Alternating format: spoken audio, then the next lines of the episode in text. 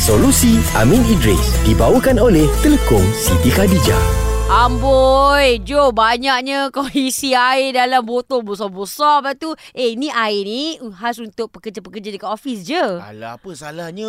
Rumah aku tak ada air kor, weh. Oh, kor ni. Nak bagi tahu sekali lagi, ni air untuk pekerja-pekerja kau pejabat. Alamak, tapi tak. Bro. Ya, saya. Saya ambil ni air dekat office ni, weh. Sebab rumah saya tak ada air kor, weh. Jadi salah ke saya bawa balik ni, weh? Macam mana sebab Afika pun buat benda yang sama, dia tanya salah ke? Macam ni, bro. Saya teringat Sayyidina Umar Abdul Aziz. Dia antara disebut dia punya soleh betapa hebatnya sampai disebut sebagai khalifah kelima. Lepas daripada Sayyidina Ali. Walaupun jarak dia lama, tapi sebab dia soleh, dia dianggap sebagai khalifah kelima.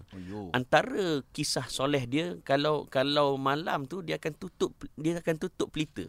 Kan? Sebab apa? Itu adalah harta kerajaan.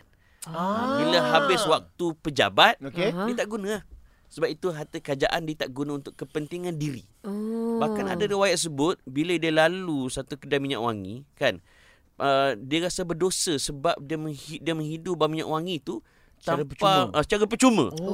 Sampai begitu solehnya Sayyidina Umar Abdul Aziz, kan. Benda ni kadang-kadang kita alpa. Kadang-kadang perasan tak? Dekat office tu, line internet adalah untuk kerja. Betul. Diguna untuk mencari jodoh. Ada. Cari jodoh. Kat office lah bayar bil. Kan, kat office lah tengok. Semalam drama tak sempat.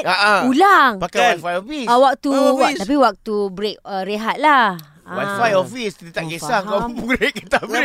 Dia bantai Netflix situ, dia tengok K-drama situ. Sebab apa? Internet rumah dia slow. Kan, dia buka hari ni, minggu depan baru boleh tengok. Apa slow banget tu. Sama juga dalam kes ni. Sekiranya air tu disediakan untuk penggunaan pekerja, maka untuk pekerja. Janganlah mentang-mentang bos letak apa air yang bukan kau punya, weh. Dia bawa balik berbaldi-baldi. Macam kau punya, weh. So kecuali kalau bos kata gunalah sukati engkau, kan. Dia kena buat kebenaran untuk engkau dan juga untuk keluarga engkau.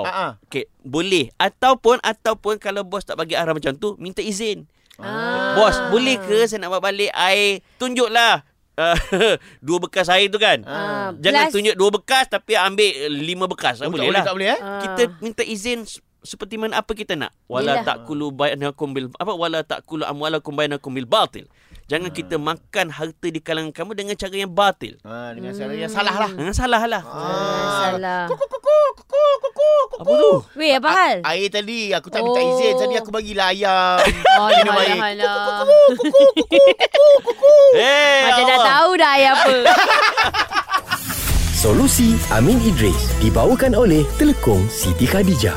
Ujian menjadi nikmat bila semakin dekat dengan pencipta. Sabar dan solat memberi ketenangan jiwa, kemanisan buat orang-orang yang yakin pada ketentuannya. Siti Khadijah, selesa luaran, tenang dalaman.